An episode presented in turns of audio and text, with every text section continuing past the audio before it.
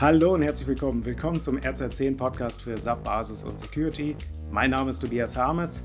Wir haben Ende Oktober 2020 und ich schaue mal auf das Thema, warum ich den deutschen Datenschutz im Moment sehr gruselig finde.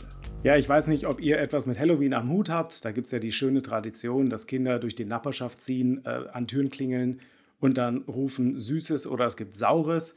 Und wenn man da nichts Süßes hat, dann kriegt man irgendwelche Streiche. Das heißt, wenn ihr Süßigkeiten bezahlt, dann kann man den Spuk beenden.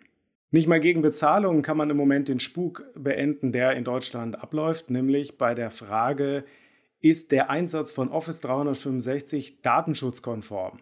Also muss man sich Sorgen machen als Unternehmen, wenn man die Microsoft Cloud-Lösungen einsetzt. So hat der heiße Justiziar Jörg Heidrich einen Artikel unter dem Titel Datenschutzbehörden erklären den Einsatz von Microsoft 365 für rechtswidrig veröffentlicht, der sehr schön auseinandernimmt, wie die prüfenden Datenschutzbehörden zu diesem Entschluss gekommen sind. Seine Einschätzung, was die Datenschutzbehörden da Anfang Oktober veröffentlicht haben, bewegt sich irgendwo zwischen weltfremd und Unverschämtheit. Und ich folge ihm. Microsoft Office und Office 365 und auch der Einsatz zum Beispiel von Microsoft Teams ist ja einer der de facto Standards aktuell in deutschen Unternehmen, mit dem ja produktiv gearbeitet wird. Und für die Prüfung, ob das ganze Ding datenschutzkonform ist, wurde bei dieser Prüfung veraltete Dokumente, veraltetes Papier geprüft.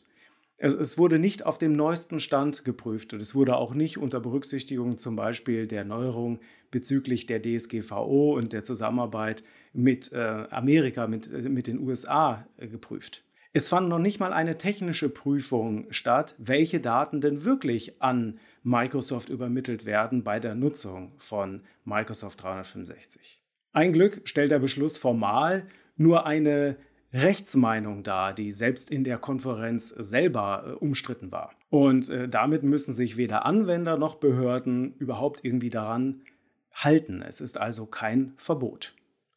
Da frage ich mich an der Stelle, warum eine Konferenz ein so ein Dokument rausbringt, wo doch im Moment alle darum kämpfen, irgendwie arbeitsfähig zu bleiben, also auch im Homeoffice oder sogar ja in äh, Schichtarbeiten in Büros, weil ein Homeoffice vielleicht nicht gewünscht oder nicht möglich ist. Und man so ein wichtiges kollaboratives Werkzeug da äh, nutzen kann und da so eine unreflektierte Rechtsmeinung rausgehauen wird, die ja dafür, dazu führt, dass eine große Unsicherheit entsteht, also beziehungsweise die Unsicherheit noch mal stärker angefacht wird, die eh schon dabei besteht, datenschutzkonform Cloud-Produkte einzusetzen. Solche realitätsfernen Konferenzbeschlüsse helfen mir kein Stück. Wo ist die Empfehlung? Ja, wo ist der, die Zusammenarbeit mit äh, den großen Cloud-Anbietern? Meine, man muss nicht damit einverstanden sein, dass es so ist, wie es ist, dass es einen großen Anbieter gibt wie Microsoft, der hier eine dominierende Lösung hat, die jetzt noch größer wird in der Krise. Ja? Damit muss man nicht einverstanden sein, aber man kann auch nicht ignorieren, dass diese Lösung da ist, sie funktioniert, sie wird von allen genutzt. Und ähm, alles, was da von Seiten Datenschutz passiert, ist nein, nein, nein. Ja, das hilft mir überhaupt nicht. Wo ist die Empfehlung, wo ist die Zusammenarbeit mit Microsoft, wo überlegt wird, wie man gerade in Deutschland rechtssicher Cloud-Produkte einsetzen kann? Es kann ja nicht die Lösung sein, einfach nur Nein, Nein, Nein zu sagen.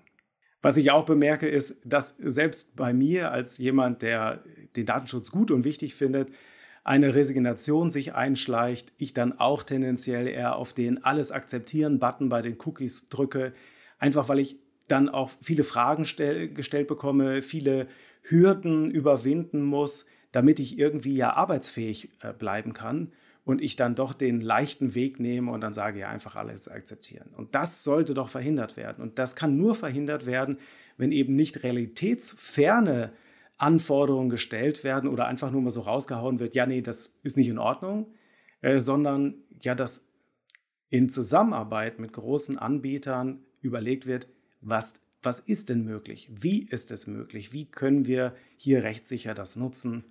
Und ja, das wäre, das wäre mal etwas, das, liebe Datenschützer, wäre mal eine Hausaufgabe ausnahmsweise mal für euch und nicht für die Unternehmen.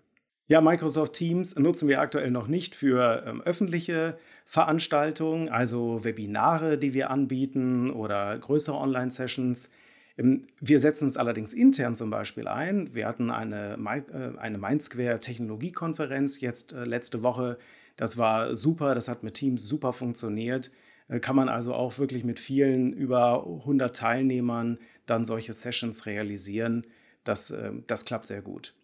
Und also fairerweise nicht, ich werde hier nicht bezahlt von Microsoft für diese Aussagen. Ich bin da einfach ein großer Fan. Wenn ihr allgemein euch up-to-date halten wolltet, gehe ich ja mal davon aus, dann noch mein Angebot. Wir haben auch im November wieder einige interessante Webinare vorbereitet.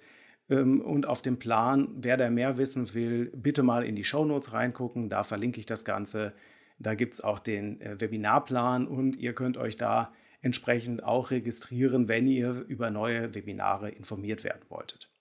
Also da auf jeden Fall mal dann reingucken. Ansonsten wünsche ich euch einen schönen, hoffentlich einigermaßen äh, warmen und noch angenehmen November. Wir sehen uns. Bis dahin.